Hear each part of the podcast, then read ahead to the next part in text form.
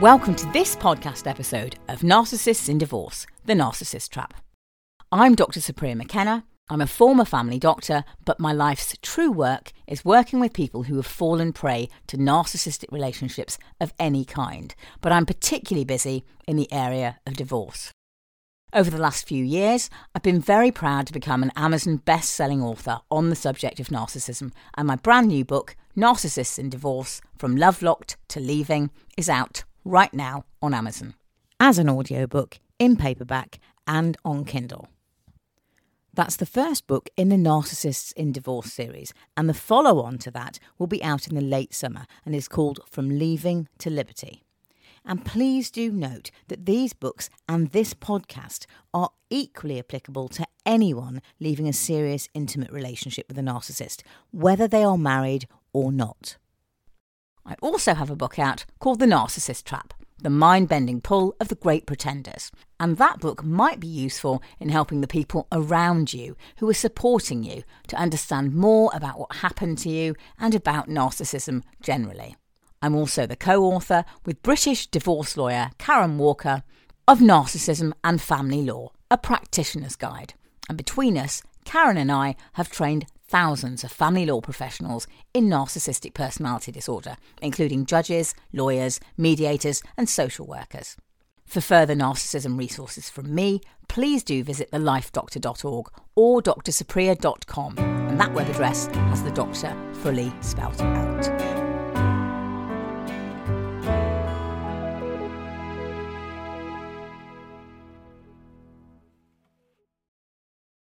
So, today I'm going to talk about a really important topic that I get asked about a lot, and that's the topic of narcissists and their children. Now, the relationship between a narcissist and their children is actually a unique one, and it's full of contradictions. You see, not only will a narcissist subject their children to all the usual, often subtle, abusive behaviours that they subject everyone else to, but at the same time, they view their children as extensions of themselves as not being separate from them.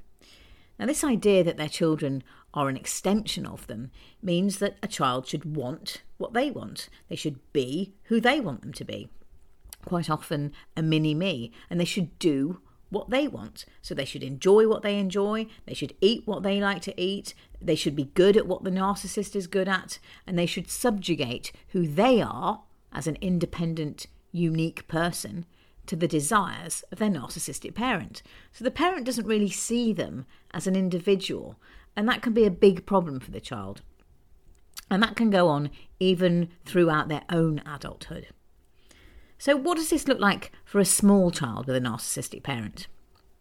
So, for example, if the child wants a scooter for their birthday, the narcissistic parent might suggest a, mountain bike instead because they think it's more fun. Um, if the child wants to play the piano, uh, the narcissistic parent might insist they learn the violin uh, like they did or like they wanted to.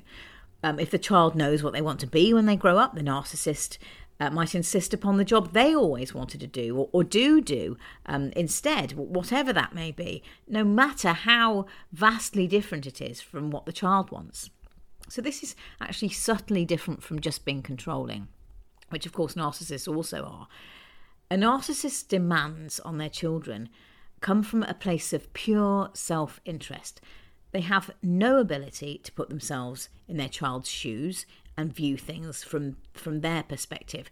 A narcissistic parent has no empathy for their children and how they might be feeling.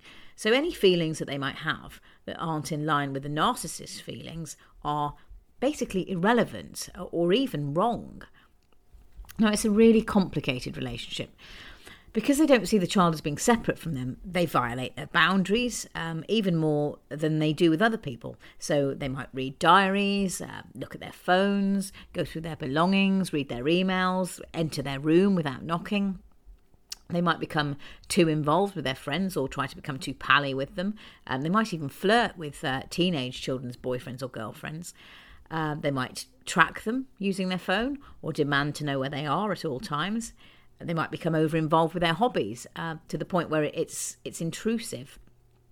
And generally speaking, a narcissistic parent will expect instant replies to messages. And if they're not forthcoming, especially when they can see that a message has been read or that their child is online, it, it might induce narcissistic rage and, and a sort of stream of messages and abusive messages. This over identification with the child also means that narcissists can find it very difficult to tolerate imperfection in their child. So it's extremely common for narcissists to deny illnesses or conditions in their child, either not allowing them to be diagnosed in the first place or not allowing them to be treated. Because actually, if you treat them, you're admitting to them. You're admitting to the imperfection. So, um, asthma, dyslexia, I mean, even broken bones can be swept under the carpet by the narcissistic parent. And that's because of their own need to be all perfect and special. It's more than just the child's weakness reflecting badly on them. To them, it's an admission of weakness in themselves, which they simply can't tolerate. They are their child, and their child is them. It's literally personal. Now, you might have noticed that some narcissists do things slightly differently and they use illness in a different way. They use illness in their children as a means to secure narcissistic supply and attention from others for themselves. So they might hype up illnesses in their children or even invent them. Some even go as far as full blown Munchausen syndrome by proxy, instigating hospital investigations um, and even operations for their children's false illnesses. But at the same time as seeing their children as extensions of themselves, narcissists will treat their children in the same abusive ways as they treat others. So their children will also go through the narcissist cycle of idealize and devalue. Um, that's the cycle where they're alternately love bombed by being showered with praise and attention, and then subtly devalued by being criticized and put down. And of course, this, this leaves the child confused and hurt, and they start jumping through hoops to try to please the parent um, because they want to re enter that idealization or love bombing phase again. And this cycle repeats over and over again, even when the child becomes an adult themselves. Narcissist children will be triangulated and played off against others, um, often their own siblings or cousins, and they'll find themselves vying for the narcissist's attention. They'll be gaslit, and they'll be lied to by the narcissist to the point where their own reality is dismissed as false. So they stop trusting their own perceptions of reality. Uh, in the devaluation phase, they'll be demeaned and shamed, uh, they'll be ridiculed, called names, uh, told they're too fat or too thin or too stupid or too socially awkward, anything really that makes a child feel small. Now, if they are particularly good at something, so perhaps if they have a talent at something, behind closed doors, the narcissistic parent might be jealous or belittling. But then in front of an audience, the narcissist will often do an about turn and hold up their child's talent as a source of pride and, and show them off. So that's obviously very confusing for the child. Again, one minute they're blowing hot, the next minute they're blowing cold. So, what they're really doing here is just using the child and the child's talents as just another way to gain positive attention and narcissistic supply for themselves. Now, if there's more than one child, we have yet another dynamic going on, and this is the dynamic of the scapegoat, the golden child, and the invisible child. And this is where the children are played off against each other. It's a form of triangulation. So, here what happens is that the children are assigned their roles. They're either the one who can do no wrong, the one who can do no right, or the completely unseen and unheard one. And each child sort of resents the other, either secretly or openly, and each craves to be in that position of the golden child.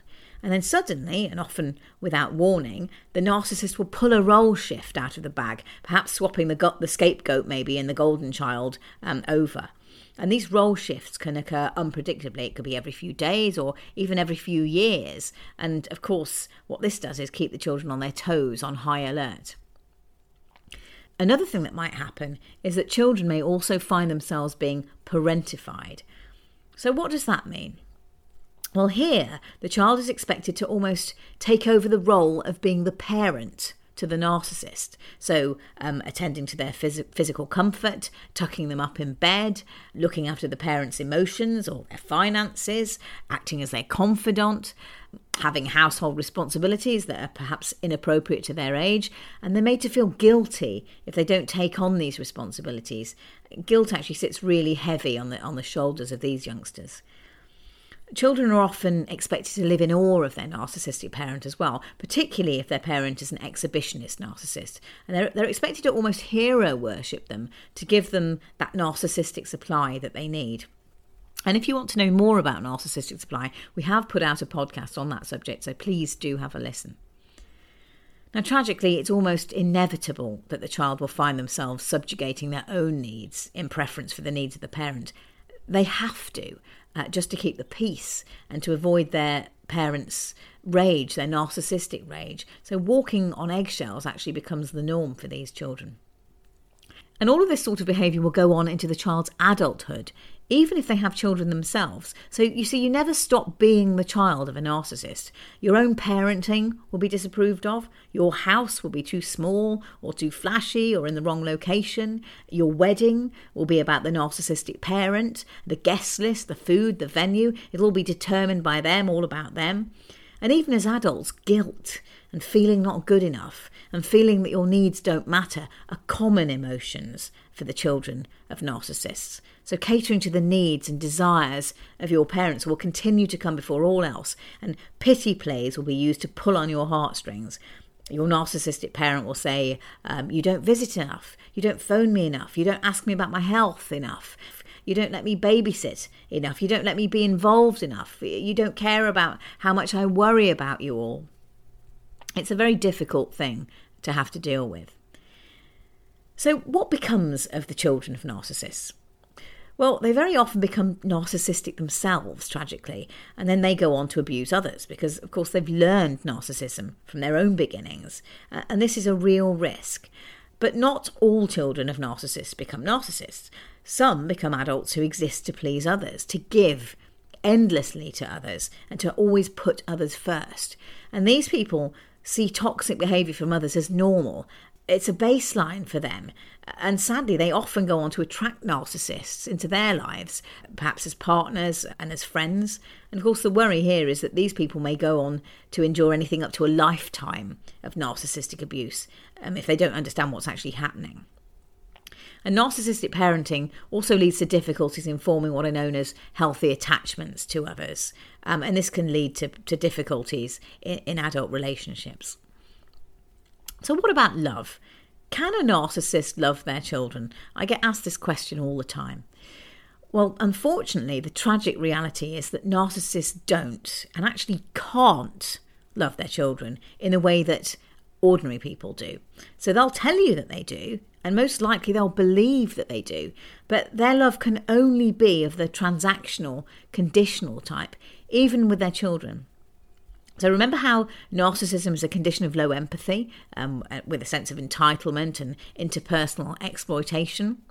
Well, essentially, without any empathy, you just don't have the solid foundation required to love unconditionally. And although the narcissist's professions of love for their children might look convincing to the outside world, um, although actually more often they look a little bit over the top. Whatever feelings they do have are actually very shallow. They're very shallowly held and they're changeable. So, to put it bluntly, narcissists don't have what it takes to be good parents. They can't put another person's needs first. They can't care about another to have their best interests at heart unless they gain narcissistic supply from the appearance of caring. So they can pretend to care but in reality, they can't care. Now, don't forget as well that, for example, the exhibitionist narcissists, they can be immense fun. Uh, they can be the life and soul of the party, and they can turn heads and deploy devastating charm. And they're seen as fun or cool. Um, they can be the, the fun parent or the nice mum or dad or the cool mum or dad. This type of narcissist can seem brilliant. Uh, they can be flashy and uh, irreverent. Um, they can be delicious rule breakers. And these narcissistic parents often have a fan club in tow. And if you think about it, it's not actually hard to see how a child who loves their parent can so easily be roped into that fan club themselves. What chance have they got of understanding the truth about what's really going on? None, really, if it's all they know. So, what happens when you hit divorce or separation? Well, obviously, divorce is difficult for all children, but where a narcissist is involved, you have a whole other problem. Because essentially, a narcissist will weaponize the children, turning them into instruments of abuse against the other parent. They'll badmouth the other parent, they'll lie about them um, in order to alienate the child from the parent, they'll stop paying for the child so that the other parent has to pay. Um, that's using them as tools of financial abuse. They'll try to be seen as the winner uh, by trying to get the child to primarily live with them, regardless of whether that's practical or what the child wants. To them, the child is seen as a way to cause suffering to the other parent. And remember, they wish to annihilate that other parent as a result of their narcissistic rage, which has been caused by the breakdown of this relationship. So they'll refuse to cooperate on anything at all. And essentially, co parenting will become a very tiring game of counter parenting. It's not co parenting at all. Um, they may allege parental alienation or child abuse against the healthy parent. Uh, and scarily, actually, they may even manage to convince the authorities with their charm and that plausibility that they have that this is actually really going on, that, that the other parent really is alienating the child from them. It's really important to understand that the children are the, the non narcissistic parents' Achilles heel. And so the narcissist is going to use them to get narcissistic supply uh, by creating drama and conflict about them for as long as possible. I mean, even well past their 18th birthdays. So, being the child of a narcissist is hard, but actually, so is being the non narcissistic parent. Because as the non narcissistic parent, you have such an important job to do in setting up your child for a healthy future. I get asked um, how to deal with this problem all the time. Um, and we have a big problem here. I mean, you can't badmouth the narcissistic parent to your children because if you do, you're actually badmouthing half of them. Remember, they, they share half their genes with this parent. So, in badmouthing the narcissistic parent to them, you're kind of badmouthing half of them. So, that's a no no. So, it may seem like a difficult line to tread, but actually, you do have some power in this situation. Um, and it's really important to understand that you have to lead by example. So you have to be the parent who encourages the child's hopes and dreams. You have to be the parent who supports them. You have to be the parent who listens to them and takes them seriously, the one that celebrates them as an individual. You have to be the one that loves them unconditionally, but you also have to set firm boundaries and rules what happens eventually is that that stability, the stability of your love and the equality of it with your other children, so you don't have favourites, for example, that will eventually be noticed by them as, as really being in sharp contrast to the way that the narcissist behaves towards them. So eventually that will come to their attention.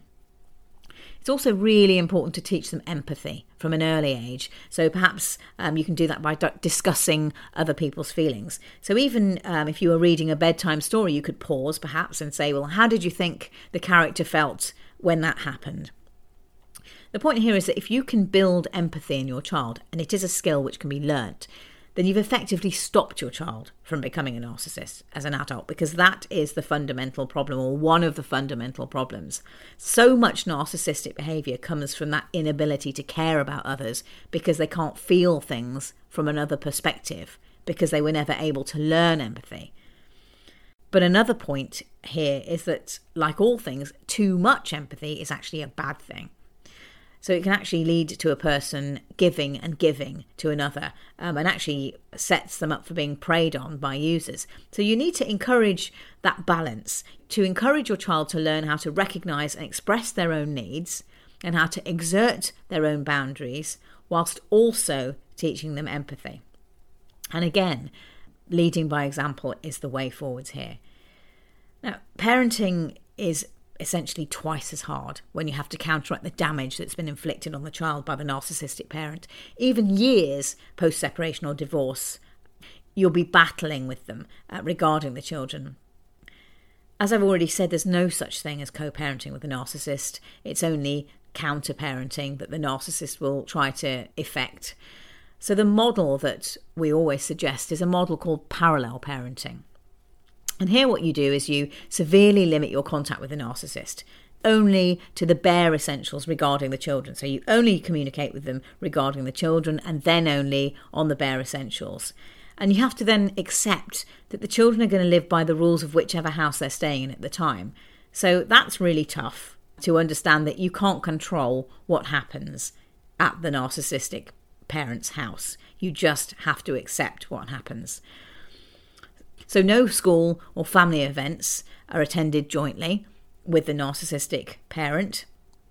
And it's really important to try to minimize that contact using the grey rock technique if you have to see them, so that you are minimizing the amount of narcissistic supply that you give that parent.